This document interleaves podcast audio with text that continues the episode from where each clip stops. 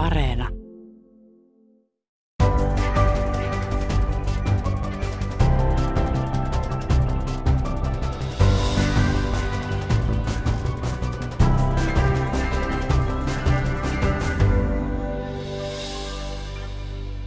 Tervetuloa Kulttuuri Ykkösen. Tänään puhutaan jalkapallosta. Katarin MM-kisat alkavat 20. marraskuuta. Ja mulla on täällä kädessäni jalkapallon musta kirja ja edessäni kaksi miestä, jotka on vastuussa tästä. Eli Hannu Aaltonen ja Tappio Keskitalo. Tervetuloa. Kiitos. Kiitoksia. Ää, laajastihan puhutaan myös jalkapallokulttuurista. Mitä se tarkoittaa? Mitä se oikein nielee? No jalkapallokulttuuri tietysti se, oi voi, jalkapallohan niin kuin on sanonut, että se heijastaa aina yhteiskuntaa, se ei, ei tietenkään ole erillään siitä, vaan se, se heijastaa sitä yhteiskuntaa ja sitä maata ja, ja sitä yhteisöä, jossa peliä pelataan. Ja, ja sitä kautta myös jalkapallokulttuuri on sitten sitä kulttuuria, joka, joka siinä tulee, mutta mutta tota, siinähän on, on tietysti monia tasoja, on seurataso, on, on kansallinen taso ja sitten tietysti yhteiskunnallinen, yhteiskunnallinenkin taso vielä, että, mutta ennen kaikkea se on osa yhteiskuntaa ja, ja sen, sen toimintoja. Niin ja kyllähän jalkapallosta ihan niin kuin pelinä, niin on se tietyllä tavalla semmoinen itseilmaisun muoto, että onhan niin kuin vähän kaikki urheilu, niin kyllähän se voi nähdä myös osana itse sen ihan niin kuin sen fyysisen suorituksen niin tavallaan osana kulttuuria. Itseilmaisua monasti, siis taitavimmillaan varsinkin, tota, kun pelaaja on taitava, niin se näyttää jonkinlaiselta baletilta. Niin, no ei se ehkä ihan sattumaa, että jalkapalloa välillä kutsutaan vihreän verran sakiksi. Että tota. Jalkapallon mustakirja, tämä on, tämä on 300-sivunen kirja, jossa futiskulttuurista nousee oikeastaan aika to, vähän toisenlainen puoli. Tämä mustuus on tietysti viittaa siihen alaotsikko kuningaslaji ja rahan mahti. Futishan lajina menestyy. Mikä on ongelma? Tämähän on noussut suunnattomasti viimeisten, voisiko sanoa 30 vuoden aikana. Näkyviin joka paikka. No futis menestys on ihan totta jo, että kyllähän niin kuin tavallaan fudiksellahan menee tosi hyvin, että jos katsoo pelaajamääriä, katsojamääriä, mutta että siinä on meidän mielestä sit samalla kuitenkin semmoisia tiettyjä kehityskulkuja ja suuntauksia, mitkä ei pelkästään ole tota, ainoastaan positiivisia, vaan jossain tapauksessa pikemminkin päinvastoin. Tavallaan se, että se menestyy, niin sitten on se kääntöpuoli, että sitä menestystä ja suosio saatetaan käyttää myös väärin. Ja semmoisia niin jalkapallon ulkopuolisia tarkoituksia. Niin, kaikessahan aina käy niin, että jos kaikki missä on todella paljon rahaa, niin se houkuttelee myös mukaan ihmisiä, joiden päämäärät on ehkä ihan muunlaiset kuin, kuin lajin, lajin tai sen aikaisemmin puhutun jalkapallokulttuurin elähdyttäminen, vaan lähinnä sitten jalkapallo voidaan käyttää rahanteon välineenä, tämmöisen kulttuurisen ja poliittisen valkopesun välineenä, tai sitten suoranaisena tietysti sopupeleissä ja muissa niin rikoksen teon välineenä. Ja, ja vaikka täytyy korostaa, että vaikka tämä meidän kirja on jalkapallon musta kirja, niin kyllä me molemmat on tehty tämä niin kuin nimenomaan, sanottaisiko, syvästä rakkaudesta siihen lajiin ja si- siihen, että tämä kehityskulku, mikä nyt on lähtenyt liikkeelle ja, ja meidän mielestä tässä niin kuin huipentuu niihin Katarin kisoihin, joista myöhemmin puhutaan, niin tämä on sellainen, jota me ei ehkä oltaisi haluttu nähdä. Ja siinä on tietysti, jos tuosta niin rahasta puhuu, niin se menestyskin on vähän sitten, että tavallaan missä se menestyy, että kuitenkin mm. aika iso osa jalkapallomaailmasta, niin ei siellä liiku paljon rahaa, pikemminkin päinvastoin, että semmoinen, niin kuin, siinä on syntynyt semmoinen hyvin vahva semmoinen kahtia jako, että on tavallaan se jalkapallo pyramidin huippu, niin kuin Englannin valioliikat ja tämmöiset, ja sitten on se muu taso, ja molemmissa on tietyssä mielessä ongelmia, ne ongelmat on vähän ehkä erilaisia sitten välillä. Katarin kisat on siis marraskuun loppupuolelta alkaa, mutta tota, tämä puhe, mikä on koskenut futista ja MM-kisoja, niin se ei itse asiassa keskittynyt juurikaan hienoiseen peliin. On puhuttu ihan muusta, eli tota, olosuhteista, orjatyöstä ja ties mistä. Tuota, mutta jos me tehdään nyt kierros tavallaan viheriön ympäri ja, ja, ja palataan sitten Katarin myöhemmin, ja mä lähtisin mielelläni liikkeelle Englannista. Sopiiko se teille? Kyllä, se sopii. Joo vai. Tota, mä, mä, mä siis tietysti lapsena itse muistan sen, että kun katsottiin lauantaisin Englannin liigan matseja kello 17.00 TV2. Onko teillä samaa kokemusta?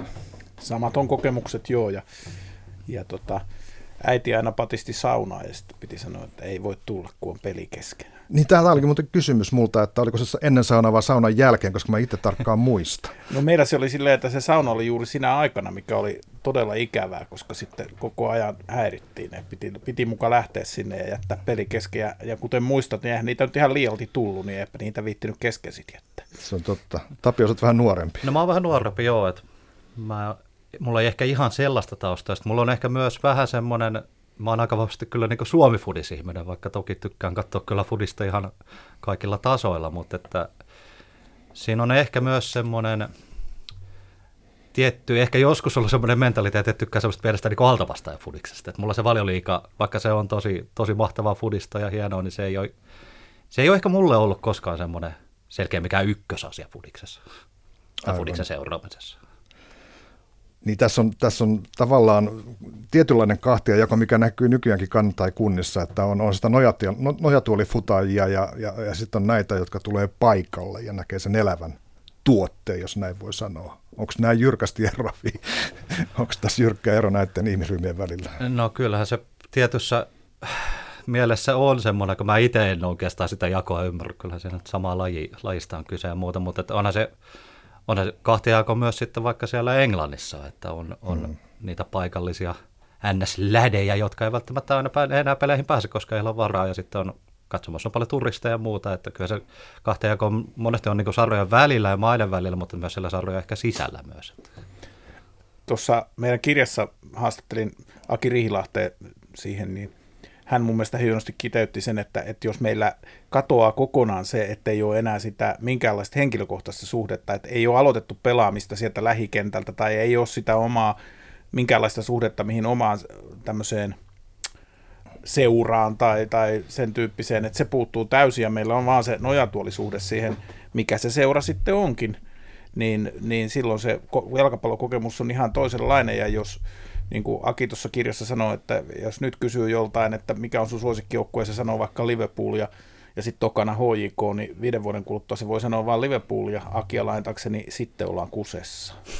Kun ajattelee sitä kontrastia, mikä nykyään on tämmöinen näiden huippuseurojen yltäkylläisyys, se raha, mikä sinne, mitä me nähdään ikään kuin niillä juorupalstoilla, missä puhutaan pelaajien siirtohuhuista tai vastaavista ja tota, miljoona omaisuuksista, niin eihän siitä ole kauaakaan, kun futis niin kirjasta ilmenee, niin futis ei ollut lainkaan näin vaurasta.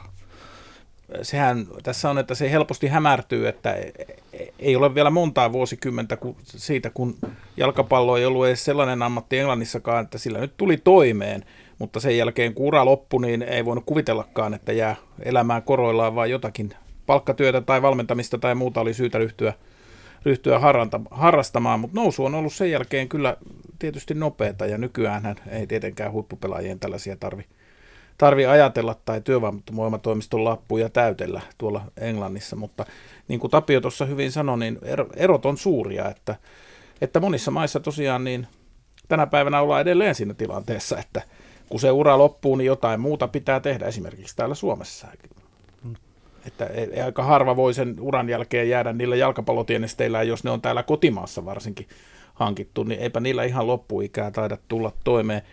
Ja, ja Suomikin on vielä varmasti hyvä, hyvässä asemassa verrattuna moneen moneen muuhun maahan, joissa puhumattakaan jostain Afrikan maista tai, tai, tai muista, että, että ei jalka, se meidän niin kuin tavallaan se käsitys siitä, miten jalkapallolla tienaa tai ansaitsee, niin on hirveän vahvasti leimautuu valioliigaan näihin suuriin liikoihin, jalkapallon miljonääreihin ja miljoonikkoihin, kun valtaosassa maailmaa, niin kuin mekin tuossa todetaan, niin ongelmana ei ole se, että rahaa on liikaa, vaan sitä on aivan liian vähän. Niin on siinä tietysti ihan, puhutaan ihan noista isoimmistakin sarjoista, niin vaikka siellä on rahamäärät kasvanut, tulot kasvanut, mutta ei se monin paikoin edelleenkään kyllä mitään niin erityisen hyvää bisnestä ole, koska samalla myös menot on kasvanut. Että... Niin mä oon ymmärtänyt, että niin. siellä aika paljon velkarahalla painetaan eteenpäin. Se on, se on just näin. Jalkapallo on edelleenkin ihan muutamia huippuseuroja lukuun ottamatta niin aika huono bisnes ja, ja monilla semmoisilla isoillakin seuroilla, joita, jotka on todella suuria liikevaihdoltaan, niin, niin ei ne, niillä tuottoluvuillaan kyllä mitä sitten viivan alle jää, niin ei niillä paljon juhlita, että tota, että kyllä se on. Siihen voisi lisätä, että sitten toisaalta kansainvälisellä jalkapalloliiton FIFAlla ja vaikka nyt Euroopan jalkapalloliiton UEFalla, niin siellä kyllä sitä rahaa jää sinne viivan alle. Että Kyllä, todella. Et, ete, etenkin miesten arvokisavuosina. Aivan. UEFA eli Euroopan jalkapalloliitto. Liitto. Ja sitten se toinen on FIFA eli, eli kansainvälinen jalkapalloliitto. Tässä nämä Kyllä. akronyymit tuli selvitettyä. Ö, Mä luen sitaatin. Englantilainen jalka, englantilaisen jalkapallon tila 1980-luvulle tultaessa oli verrattavissa ryyppyputkean pubiin jatkamaan tulevaan krapulaiseen mieheen. Sisään mennessä tuntui kauhealta, sisällä ehkä hetken aikaa hyvältä ja ulos lähtiessä edessä oli tappelu. Keneltä sitä oli peräisin muuten tämä? No se taisi olla kyllä, kyllä minulta ja, tota, ja tota, viittaan tässä tietysti niihin, niihin huliganismiaikoihin ja siihen aikoihin, kun oli vielä – ehkä joidenkin mielestä vanhat kunnon seisomakatsomot ja aito tunnelma ja kaikkea muuta, mutta kyllä se aito tunnelma, tunnelma sitten piti sisällään myös aika paljon sellaista, että joka ei ehkä niin hyvä ollut, eikä se englantilaisen jalkapallon tasokaan silloin, että se oli aika lailla sellaista, sanottaisiko suoraviivasta peliä ja, ja tosiaan nämä jalkapallon lieveilmiöt, väkivalta ja katsomohuliganismi ja muut oli esillä ja sitten tietysti ikävästi huipentuivat näihin katsomokatastrofeihin, Heiseliin ja muihin, että tota, mm. sen rahan ansiosta sieltä on kyllä tullut sillä tavalla eteenpäin, että olosuhteet varsinkin huippuseuroilla on ihan toista maata, ei niitä voi verrata samana päivänäkään. Toki ei lieveilmiä, että Englannissakaan se alemmilta tasoilta mitenkään kadonnut mm. kokonaan, ei, ja, ei. ja monessa muussa maassa ne on ikävän yleisiä. Mm. Tässä on esimerkki äh, tähtipelaajasta 70-luvulla Kevin Keegan, äh, iso tähti Liverpoolissa, Hamburger Sportvereinissa ja, ja myös, myös valmentajana. Ja näin se meni, että kun Kevin Keegan siirtyi Liverpooliin Scunthorpeista vuonna 1971, hänelle tarjottiin 45 punnan, punnan viikkopalkkaa. Kyllä, näin se on. Tietysti rahan arvo oli silloin vähän, vähän toinen, mutta ei sillä ihan niin kuin samoihin palkkoihin päästä kuin mitä tänä päivänä kuittaillaan, että tota, meillä monella varmaan, ehkäpä sinullakin on ollut Kevin siellä seinällä, hän oli hyvin suosittu julistajan aihe silloin futarissa. Mä pidin Leedsistä, en, en no niin. Liverpoolista no niin. siihen aikaan. tuota, mikä tämä omistus, nyt kun me tiedetään, että, että myöhemmin tänne tuli ihan toisenlaisia omistusrakenteita, varsinkin näihin isoimpiin ja tunnetuimpiin seuroihin, niin, niin mikä on se ollut se omistusrakenne seurassa, mistä se raha on tullut? No jos nyt Englannista puhutaan, niin paljon tämmöisiä paikallisia liikemiehiä ja muita, kellä toki on ollut siis rahaa, mutta että se, miksi sitä rahaa nyt niin paljon enemmän, niin se on osittain toki tämän omistuksen kautta, mutta kyllä siinä on niin TV-tulot se, mikä on sen mm-hmm. rahavirrat nostanut. Se on ollut se, ja tuossa niin kuin mekin kuvataan sen, sen TV-sopimusta ja niiden kehittymistä siitä, miten ne on niin kuin eteenpäin – mennyt, niin se on sen, sen rahan tuonut ja mahdollistanut sitten sen globaalin yleisön tietysti. Alkuaikoinahan se ei todellakaan ollut itsestään selvää, että seurathan vastusti Englannissa hyvin jyrkästi sitä, että televisiokamerat sinne tuodaan, että kukaan sitten enää tule katsomaan, kun sitä TVstä voi katsoa. Toisin on sitten kyllä käynyt. Niin tämä tapahtui 92 tämä iso, iso muutos. Mm. Sky Television, Rupert Murdoch mm. ja valioliikan perustaminen. Mm. Se, oli, se on tavallaan semmoinen niin kultasauvan tähti, tähtipölyn laskeutuminen koko futiskulttuuri ylle. Voisiko näin sanoa? No kyllä se ainakin erittäin suuri muutos oli ja, ja monella tapaa muutti koko sitä. Toki niin kuin meillä täällä ja Britanniassa oltiin paljon jäljessä, Yhdysvalloissahan oli tehty jo aikoja ammattilaisurheilusta paljon rahakkaampia ja kovempia sopimuksia ja, ja täällä tultiin sillä tavalla, sillä tavalla jälkijunassa ja – ja jännäähän on, että, tai jännää, mutta sillä lailla, että Murdoch, joka sitten ne jalkapallo-oikeudet sille Biille osti, niin hän ei itse edes pitänyt jalkapallosta, eikä hän ymmärtänyt koko peliä. Niin hän on Australiasta. Niin, hän oli, hän oli tosiaan enempi rakpimiehiä, mutta hän laski, että kun hän oli ostanut Sanin ja nostanut sen jalkapallon avulla menestyksekkääksi, niin eiköhän sama juttu onnistu sitten televisiossa, ja onnistuhan se. Ei toki ihan heti, mutta kuitenkin. Niin, ja sitten siihen tietenkin liittyy ehkä vähän myöhemmin tämmöinen yleinen niin kuin globalisoituminen ja globalisaatio, tämmöinen teknologian kehitys, että sehän sitten on niin kuin yhdessä näiden niin kuin TV, TV-juttujen kanssa niin on muokannut sitä aidosti tämmöistä globaalia mm. paljon seuraamisesta. Että. Niin se ei varmaan ole sattuma, että, että jos ajatellaan vuotta 1992, niin se on hyvin lähellä sitä muurin murtumista ja kylmän sodan loppumista ja globalisaation yleistä virtaa, uusliberaalia talouspolitiikkaa, luettelo voi jatkaa. Mm, että, että on ikään kuin sama, samaa kehitystä osa tämä futiksen nousu. Kyllä se, kyllä se näin on. Mi, mi, mistä se johtuu, että, että nimenomaan valioliika on, on se, se suurin ja kaunein tuota? Meillähän on täällä myöskin Euroopassa on, on La Liigat ja Bundesliigat ja on Serie A Italiassa ja näin poispäin, mutta selvästi niin kuin tämä suurin raha generoituu sinne Englannin kuvioon. Se on tosiaan tuotteena aika lailla ollut, ollut ylivoimainen, että, että aika paljon, ja taas siteraan Aki Riihilahtea, joka näissä eurooppalaisissa päättä, jalkapalloseurojen – yhteisön päättävissä pöydissä on, niin hän sanoi että, sanoi, että aika moni asia eurooppalaisessa jalkapallossa johtuu juuri siitä tällä hetkellä, että valioliiga on TV-tuotteena niin ylivoimainen ja muut liikat sitten yrittää paikata erilaisilla asioilla sitä, sitä tavallaan sitä, että kuinka paljon ne on, ne on jäänyt, jäänyt siitä jälkeen. Niin ja kyllä tietysti, jos miettii ihan Englantiin, niin No onhan toki näissä muissakin pitkät fudisperinteet, mutta kai se tulee sieltä myös osin perinteiden kautta. Ehkä siellä sitten on niinku tajuttu hyvin vahvasti just tämmöinen, niinku vaikka niinku Aasian markkinoiden merkitys ja muut, että siellä on niinku hyvin taitavaa brändäämistä on seuroissa sekä mm. mitä valioliikassa, mutta et, kyllähän sitten taas monet esimerkiksi niin fudis-ihmiset myös pitää tietysti mielessä ehkä Saksaa myös semmoisena tietynlaisena Bundesliigan semmoisena mallioppilaana, että siellä on kuitenkin katsomot täynnä huikea tunnelma ja monesti lippuja hinnat on kuitenkin huomattavasti edullisempia kuin valioliikassa ja lisäksi seurat on, on sitten niin kuin lähtökohtaisesti no käytännössä kannattajia se omistuksessa. Sanokaapa Hannu Aaltonen, Tapio Keskistalo, että kun mä nuorena poikana katoin Englannin liigaa, niin siellä oli, siellä oli valkoisia englantilaisia heppuja potkimassa toisiaan jalkoihin ja puskemassa toisiaan päähän ja, ja, ja tuota, siellä oli muutama musta kaveri, saattoi sitten tulla, joku John Barnes mm-hmm. ja näin poispäin, mutta ne oli hyvin harvinaisuuksia. Nyt kun mä katon valioliigaa, niin eihän se ole tavallaan englantilaista futista, se on kansainvälistä futista. Siellä on siis kaiken maailman tähdet. Mm. Mikä tähän johti?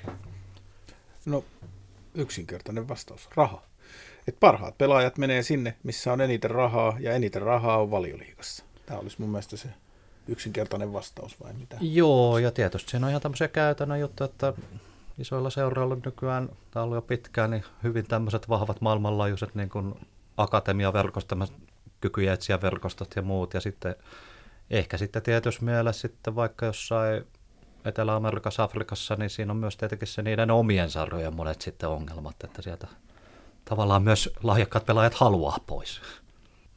Mikä sitten tekee jalkapallosta niin hyvän TV-tuotteen? Hannu Aaltonen, Tapio Keskitalo. No, se on ensinnäkin se on draamaa parhaimmillaan, ja toisin kuin draamasarjoissa, niin jalkapallossa, jos ei tarvitse pelätä sitä, että koittaa se viimeinen kausi ja sitten ei enää tule uusia jaksoja. Aina on uusi kausi ja uusia jaksoja. Ja mikä parasta, Katsojat on hyvin seurauskollisia, haluaa nähdä oman seuransa mieluusti kaikki ottelut ja mieluusti suorana. Jos eivät itse paikan päälle sattunut pääsemään, niin tähän tarjoaa aivan, aivan mahtavan markkinointipotentiaalin televisioyhtiöille, koska ne voi olla varmoja siitä, että tietty määrä katsojia saadaan ja, ja se kipukynnys, minkä ihmiset on valmiita maksamaan siitä, että ne näkee ne pelinsä, on aika korkea.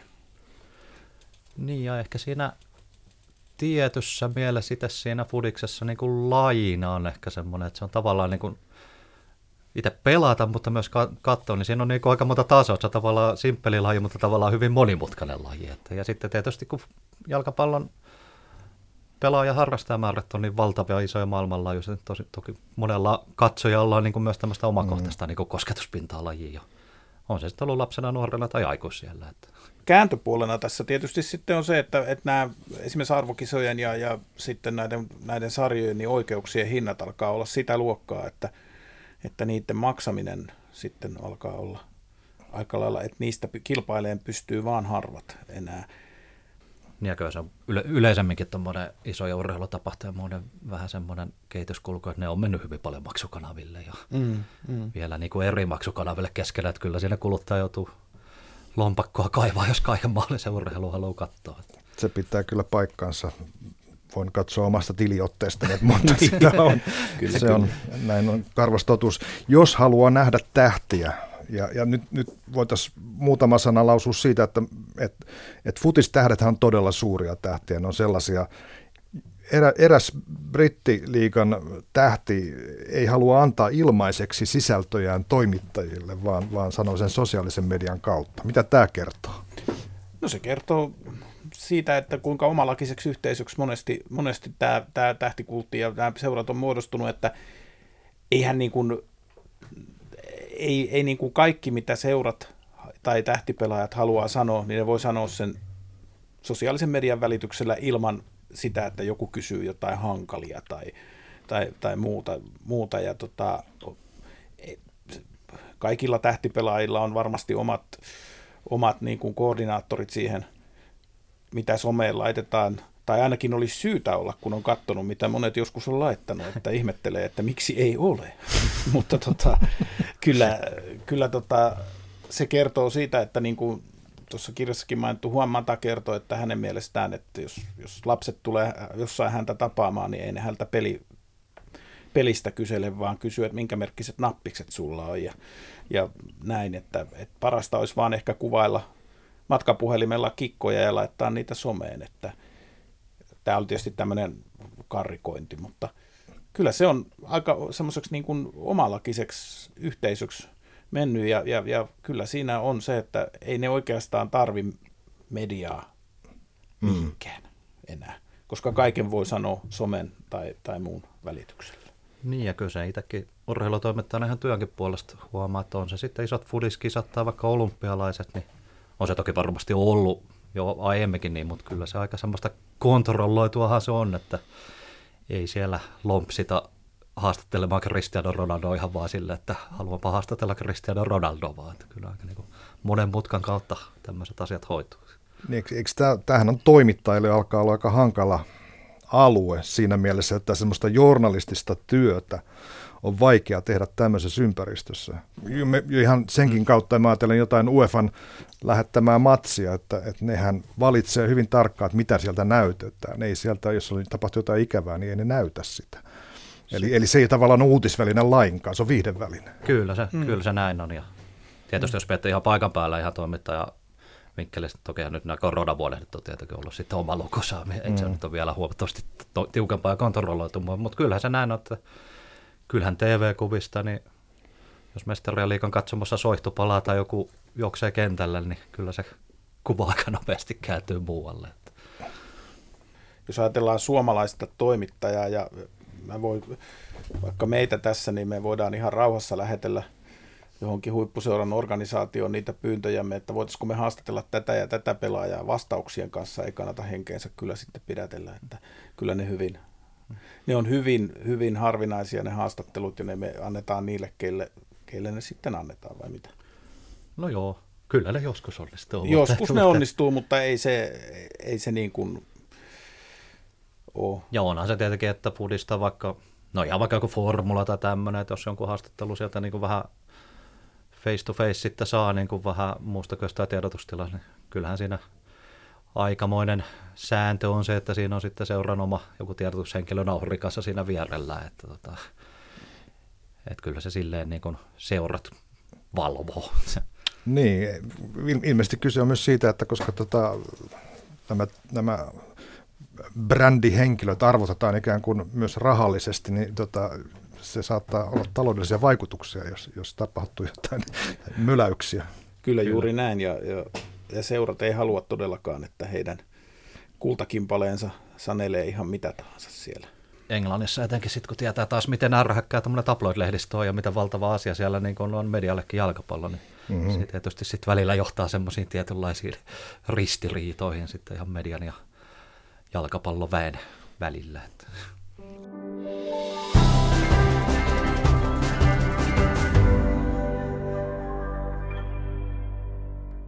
Kuuntelette Kulttuuri Ykköstä ja täällä puhutaan jalkapallosta. Jalkapallon musta kirja, Hannu Aaltosen ja Tapio Keskistalon kirja. Oikeastaan semmoinen yksi, yksi ulottuvuus on myös naisten jalkapallo tässä, joka on itse asiassa viime vuosina, varsinkin näiden arvokisojen myötä noussut oikein näyttävästi esiin verrattuna siihen, mitä se on ollut aikaisemmin. Mutta mut tässä ilmeisesti on myöskin luuloja siitä, että, että naiset on vasta äskettäin tulleet alkaneet fudata.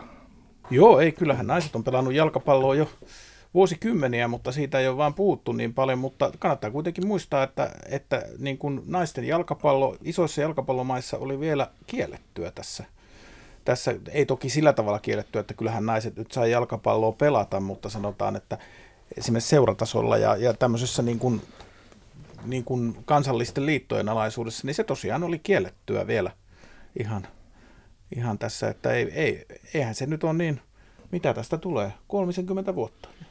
Eikö niin? Niin, no mitä se esimerkiksi Saksassa, Niin. y- siis yllättävän pitkään on ollut tosiaan näin. Ja, Mm. et kyllähän se on paljon muuttunut. muuttunut ja, Tässä kirjassa löytyy Länsi-Saksan jalkapalloliiton kielto, kiellon sanamuoto vuodelta 1955. Jalkapallo on jo perustaltaan vierasta naisten luonteelle ja olemukselle. Kun naiset taistelevat pallosta, naisellinen sulo häviää ja sekä ruumis että sielu kärsivät peruuttamattomia vaurioita. Näin.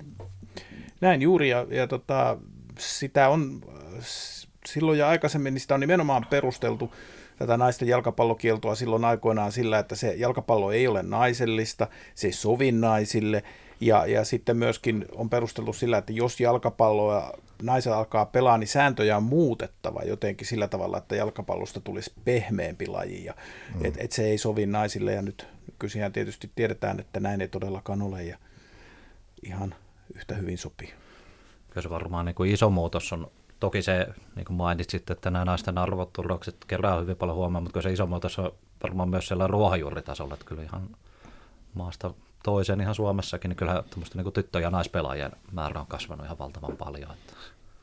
Sehän tuossa ilmeni myöskin teidän kirjasta, että, että maailmansotien aikana naisille tuli se vapaus pelata, mm. että äijät oli pois tieltä, niin silloin yhtäkkiä oli yhteiskunta avautuu niin työelämässä kuin myös tota urheilussa. Kyllä, kyllä. Naiset, naiset pääsivät pelaamaan ja pelasi, pelasivat omia ja keräsivät valtavia yleisöjä ja miehet oli vähän kateellisiakin sitten myöhemmin, että näin paljon tuli väkeä katsomaan naisten jalkapalloa, joka tietysti jo terminäkin on vähän ongelmallinen, että, Niin. että se on naisten pelaan, pelihän on sama, että naisten pelaamaa jalkapalloa, että, että Se toki, mistä paljon naisia edelleen puttuu, on kyllä tietysti katsomot, että kyllähän niin kuin se aika semmoista miesvaltaista, etenkin tämmöiset niin fanipäädyt, niin kyllä miesvaltaista porukkaahan se on, mutta että Mutta tuolla juuri luin tiedon, että Englannin tässä naisten liigassa, mikä sen nimi nyt onkaan, niin siellä oli Arsenalin ja oliko se Tottenhamin ottelussa yli 40 000 katsojaa. Joo, siellä on, ne on komeita lukuja, mutta kyllä ne toistaiseksi on vähän semmoisia yksittäisiä piikkejä, semmoisia, mm. niitä viedään sinne isolle stadioneille ja markkinoidaan hyvin. To- Toki, toki ne katsojat myös tulee sinne, että on siellä komeat luku, mutta ei se, se Englannin se naisten superliikan, niin se on se katsoja keskiarvo oli tuossa ennen koronaa, niin se oli semmoista kahta kolmea tonnia, että ei se, ei se niin kuin, että siellä on myös paljon pelejä, missä se katsojamäärä saattaa jäädä vaikka alle tuhannen. Ja varmasti tuossa on vaikuttanut osaltaan se Englannin voitto, että naiset sitten lopulta toisen jalkapallon kotiin, kun miehiltä se ei onnistunut. Hmm. Naiset, Se on totta. naiset sen sitten toivat, toivat kotiin ja varmasti se näkyy myös näissä määrissä ja varmasti tulee lisäämään entisestään jalkapallon katsomista ja naisten jalkapallon katsomista. Hannu Aaltonen, Tapio Keskustelu. Otetaan mukaan keskusteluun venäläisoligarkit, äh, sheikit, itämaiset rahamiehet ja miljardöörit vaikkapa Jenkeistä. Nyt tällä hyvin pienellä ihmissegmentillä on, on selvästi aika näkyvä vaikutus siihen, mitä tämä jalkapallo ihan siellä huipulla, mitä siellä tapahtuu. Onko se, onko se ihan tätä samaa, samaa, että raha vetää puolensa rahamiehiä? No osittain se on sitä. Tietysti jokaisellakin on vähän niin kuin omat motiivit, mutta että kyllä esimerkiksi näissä jenkkimiljardööreissä, niin no tämä on tietenkin vähän yleistys, mutta että kyllä siellä on varmasti semmoinen pääsääntöisesti semmoinen, että he näkevät, että jalkapallossa on niin rahamielessä paljon kasvupotentiaalia, että kyllä he niin kuin varmasti lähinnä ajattelee bisnestä, mutta että sitten näissä niin sheikeissä ja olikarkeissa, niin kyllä siellä aika monessa tapauksessa on helposti löydettävissä tämmöisiä niin kuin viitteitä, että kyse on myös tämmöisestä tietysti meillä surheilu tämmöistä valkopesusta ja vaikka jonkun Katarin tai Saudi-Arabian kohdalla, niin miksei lähes koko valtio tämmöisestä tietynlaista pehmeän vallan käytöstä ja tämmöistä tietynlaista niin kuin PR, PR ja tämmöisen niin kuin imakonrakennusvälineestä. Niin kuin Mika Aaltola sanoi, urheilupesu. No se on, se on hyvä, hyvin sanottu. Että. Eli halutaan näyttää, että meillä on, meillä on, meillä on myöskin tämä inhimillinen kasvu, joka, joka yhdessä kaikkien pelaavien maailman kansalaisten kanssa me, me juhlimme tätä kaunista peliä. No just näin, ja vaikka nyt Katarin nämä kisat mitkä on tulossa, niin on siinä varmaan osittain myös ihan semmoista, niin kuin haluaa näyttää, että pystytään järjestämään tämän koko loikan kisat ja mm, että mm. kaikki tavallaan niin kuin toimii. Ja siinä mielessä varmaan voi kuvitella, että toimiikin, mutta että se sitten, mitä se sitten helposti peittää alle, niin on sitten se toinen kysymys. Onko tässä myös jotain sellaista, että koska näillä upporikkailla ihmisillä on varaa siihen, he pystyy ostamaan tämmöisen suuren seuran ikään kuin leikkikalukseen, niin kuin hy- hyvänemään omaa egoaan.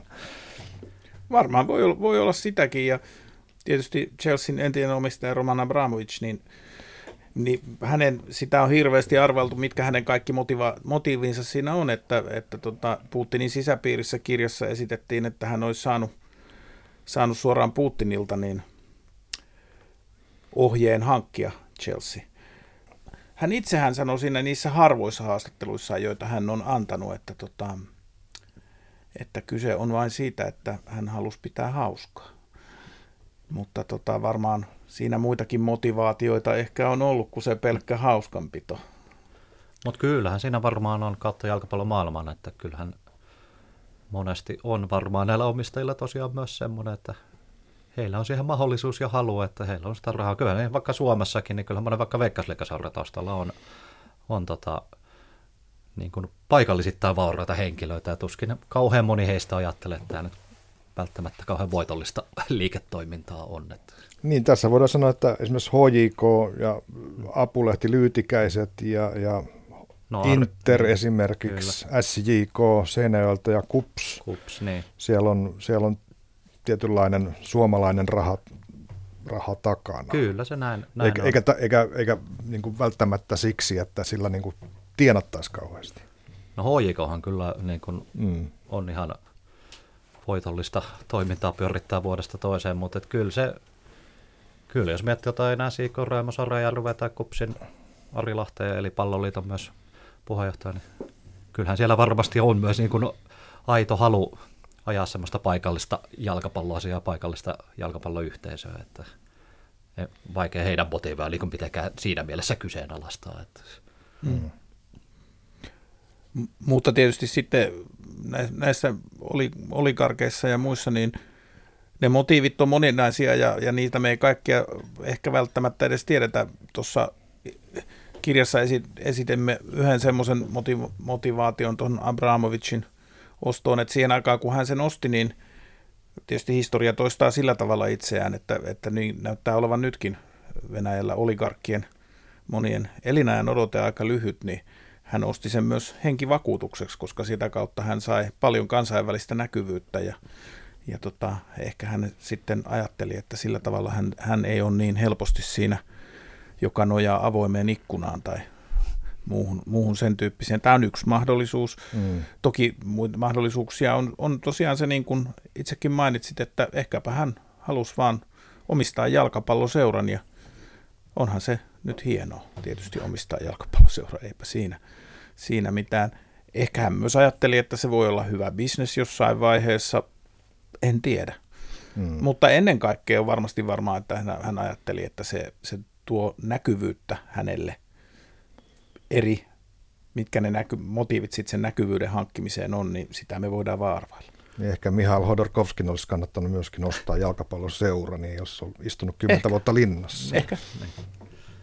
Ja sitten jos näihin seikkeihin menee, niin kyllä tietysti jalkapallo on sinällään vaan osa, että kyllähän niin kuin, tota, nämä monet maat, Katarit, Saudi-Arabia tämmöiset, niin kyllähän ne on niin kuin, tullut hyvin vahvasti kaikkeen muuhunkin urheiluun mukaan. että siellä on haluttu hankkia paljon arvokisoja eri lajeissa ja tavallaan se kehitys koko ajan jatkuu ja jatkuu. Mm, mm.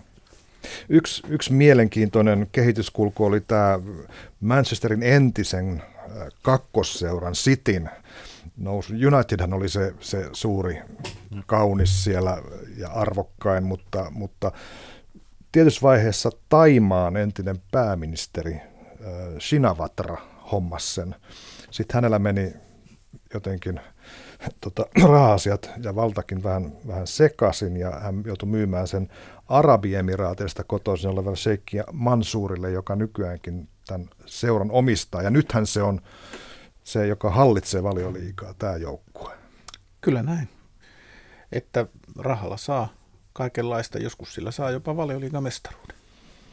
Tämä on aika montakin. Aika montakin mestaruutta on saanut, mutta mestareiden liiga. No ei ainakaan vielä. Niin. niin. Mutta eikö, eikö, se, eikö se kuulosta aika vaikealta äh, työsaralta, jos ajattelee vaikka Manchester Cityn päävalmentaja Guardiolaa, että hänen pitää tehdä joukkue noin 20 miljonääristä, no, jotka kaikki huolehtii omasta brändistään. Näin, että, että mm. kuten osa valmentajista on sanonutkin, että, että sehän on kuin johtaisi 20 brändituotetta ja yrittäisi niitä laittaa samaan, että kyllä se varmaan näiden valmentajien, suurin, jotka näitä valmentaa, niin suurimmat ansiot lienee sitten siellä, ei näille pelaajille tarvitse jalkapalloa opettaa enää missään, kyllä he tietää siitä kaiken, mutta tota, ehkä sitten jotain taktiikkaa ja ennen kaikkea sitä, että miten tullaan toimeen sitten ja, ja miten saadaan, saadaan ne isot tähdet istumaan hetken penkillä ja, ja miten ne egot saadaan hallintaan ja kaikkea tällä. Mä en edes tiedä mitä kaikkea siinä mutta kyllä se on varmaan haastava työmaa.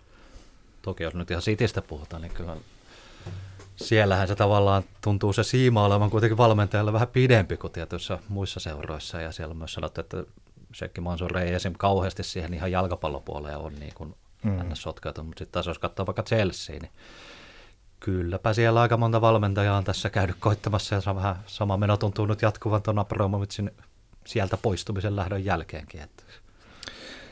Aivan. Ö, nyt kun valioliiga on seurattu, niin siellä, siellä on näitä miljardööriomistuksia, sitten on esimerkiksi Saksan Bundesliga ja siellä on ihan toisenlainen meininki. Mistä tämä johtuu, Hannu Aaltonen, Tapio Keskitalo, että, että niitä seuroja Dortmundia ja Bayern Müncheniä ei ole ostettu tällä tavalla? No se on ihan siellä niin kuin säännöissä niin, että siellä on semmoinen 50 plus 1 sääntö, että millä koitetaan torpata sitä, ettei niin kuin, niin kuin enemmistö osuutta Bundesliigaa, tai olla siinä myös kakkosbundesliiga, niin ettei, ettei se päätys yhden tämmöisen miljardöörin käsiin, että siellä tavallaan koitetaan just vähän estää sitä, ettei sinne tulisi just sitten semmoisia tahoja, joiden ne motiivit sillä rahan käytöllä ja sillä se jalkapallossa mukana olevisella on ehkä vähän kyseenalaisia. Mitä se 50 plus 1 tarkoittaa? Mistä se tulee? No siinä on, että tota, niin kun seuran omistuksesta pitää olla 50 plus 1 prosentti pitää olla siis niin kuin No käytännössä kannat, seuran jäsenillä, mm. mikä on käytännössä siis kannattajia. Että, että kyllä siellä niin se kannattajien niin painoarvo on tosi ihan erilainen kuin monessa muussa seurassa. Toki sielläkin on poikkeuksia, tämmöiset niin Hoffenheimit ja Leipzigit, mitkä on sitten taas siellä saksalaisessa vudiksessa ihan tosi, tässä fanimielessä tosi vihattuja seuroja. Red Bull Leipzig. Kyllä, niin kun... näin. Se... Eli pidättekö te tätä hyvänä, tätä Saksan mallia? No kyllä se ainakin tietoisen mielessä näyttää hyvältä. Niin kuin tuossa aiemmin sanoin, että siellä on kuitenkin niin kuin stadionit täynnä ja peli on kuitenkin hyvää. Ne monet seurat ole, no on sielläkin toki to, poikkeustapauksia, niin kuin salkkeita tämmöistä, mitkä on ollut hyvin velkaisia ja muita, mutta et päämäärin aika moni seura voi taloudellisesti ihan hyvin ja menestystäkin tulee ja muuta, niin kyllä se nyt on näyttänyt ainakin tietoisen mielessä hyvin toimivalta mallilta. Että. Niin, ei kai sitä No jos nyt jotain hakemalla voisi hakea, niin tietysti kun valioliiga on markkinoinnin, markkinoinnin ja rahan puolelta niin ylivoimainen tuote, niin ihan suurimmat tähdet varmaan taitaa sinne valioliigaan kuitenkin pyrkiä. Aina, aina. Toki niitä riittää, riittää sitten Bundesliigaankin. No joo, kyllä se näin. Mutta, mutta onhan sielläkin nyt vielä viime kaudella pelas Lewandowskit ja Hollandit ja muut, että, mutta et, hmm. ehkä se Saksassa sitten helposti Bundesliigassa sit, siellä taas on vähän sitten se Bayern Münchenin tietynlainen ylivoima jopa näihin muihin isoihin verrattuna, että onhan mm. sielläkin kuitenkin tämmöistä kahtia jakoa, ei se nyt sitä ole mitenkään mm. poistanut. Ja... Mutta tietysti tämä on kaikkien top 5 liigojen ongelma, on tämä jakautuneisuus sillä tavalla, että, että, että ne on ne muutamat seurat, joilla se realistinen mahdollisuus voittaa se liiga on, että mä en usko, että meidän elinikänä tulee enää uusia lestereitä, että kyllä, kyllä ne on onnea vaan Lesterin faneille, kun näette sen. Hannu, oletko kyynistynyt? Ei, mutta, en ole, mutta, tai ehkä vähän, mutta kaikille Lesterin kuulijafaneille toivottavasti olitte paikalla, kun Lester voitti toista kertaa, ei tule.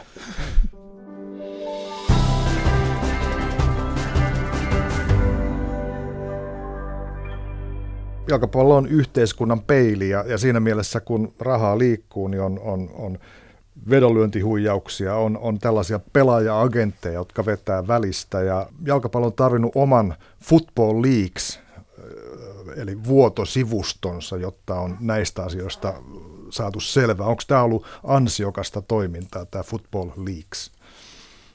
Kyllä. Kyllä mä sanoisin, että se on ollut ansiokasta toimintaa siinä mielessä, että se on tuonut esille – paljon sellaista mädännäisyyttä, joka ehkä muuten olisi jäänyt, jäänyt pimentoon. Se on tuonut esille myös paljon sellaisia asioita, joista ei ole haluttu kertoa. Ja, ja mun mielestä ne on asioita, jotka on ehkä ihan hyvä kuitenkin tietää, että, että kaikki ei aina ole siltä, miltä, miltä näyttää. Että en pidä sitä ollenkaan, ollenkaan tota pahana asiana.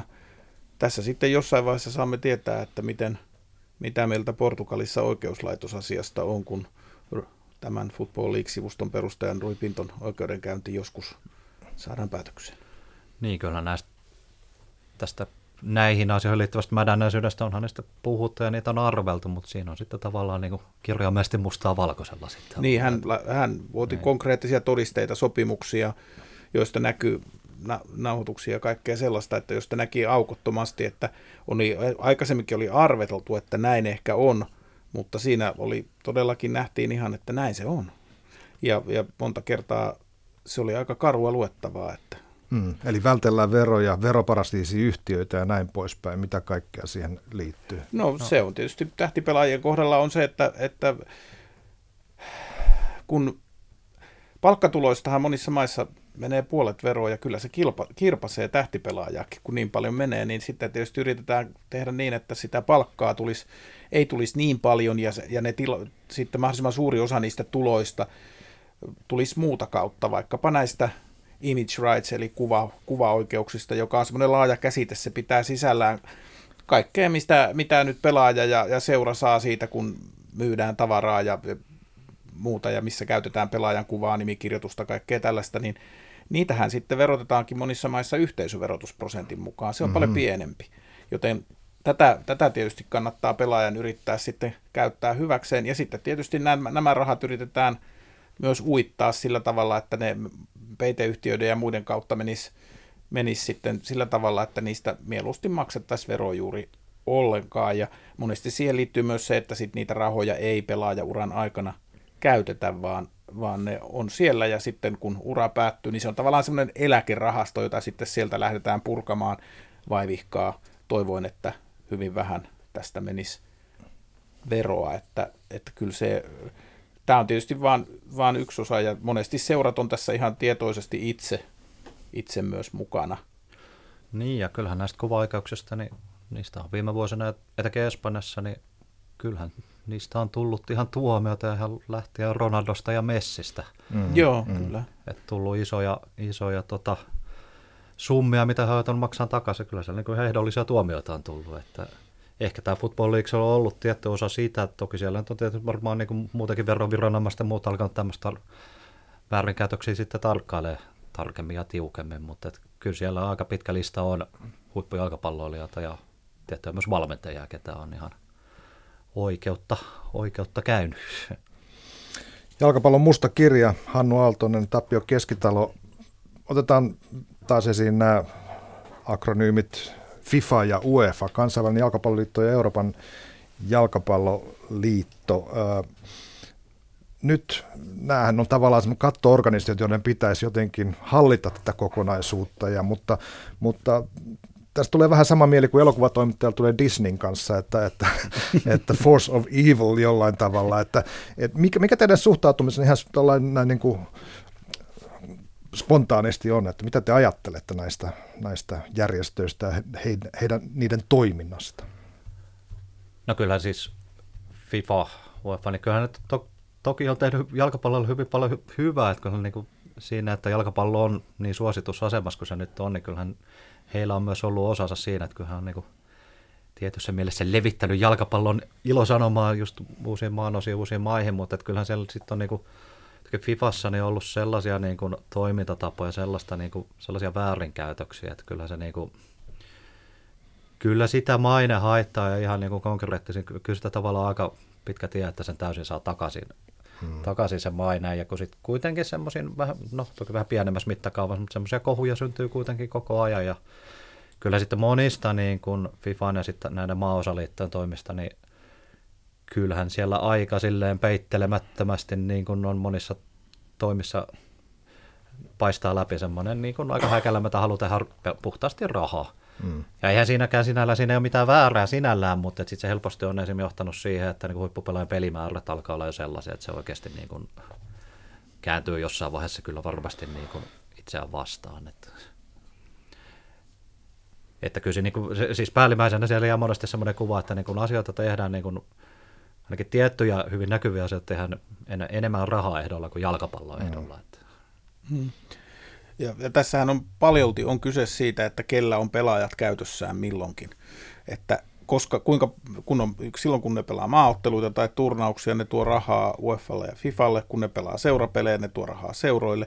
Ja tässä tietysti on se jatkuva, että, että silloin kun ne pelaajat on minkä tahon käytössä ne milloinkin on, niin sille ne tuottaa rahaa. Ja kaikki tietysti haluaa omalle taholleen enemmän sitä näkyvyyttä ja, ja että tuo, se pelaaja tuottaa rahaa ja se tuo mukanaan myös sitten sen Tapion mainitseman pelimäärän nousemisen sellaiseksi, että et niin kuin jo aikaisemmissa arvoturnauksissa on puhuttu, että on aivan täysin, että arvokisoihin tulee ihan puhki olevia tähtipelaajia, jotka yksinkertaisesti, no varmaan silloin aikoinaan muun muassa Korean joukkue juoksi niiden yli, kun ne, ne ei vain jaksanut. Että tota, niin, onko tämä yllätysmahdollisuus joukkueelle, jossa ei ole näitä suuria no, tähtiä, jotka on pelannut 60 matsia vuodessa? Joo, jossain vaiheessa aina näinkin, mutta hmm.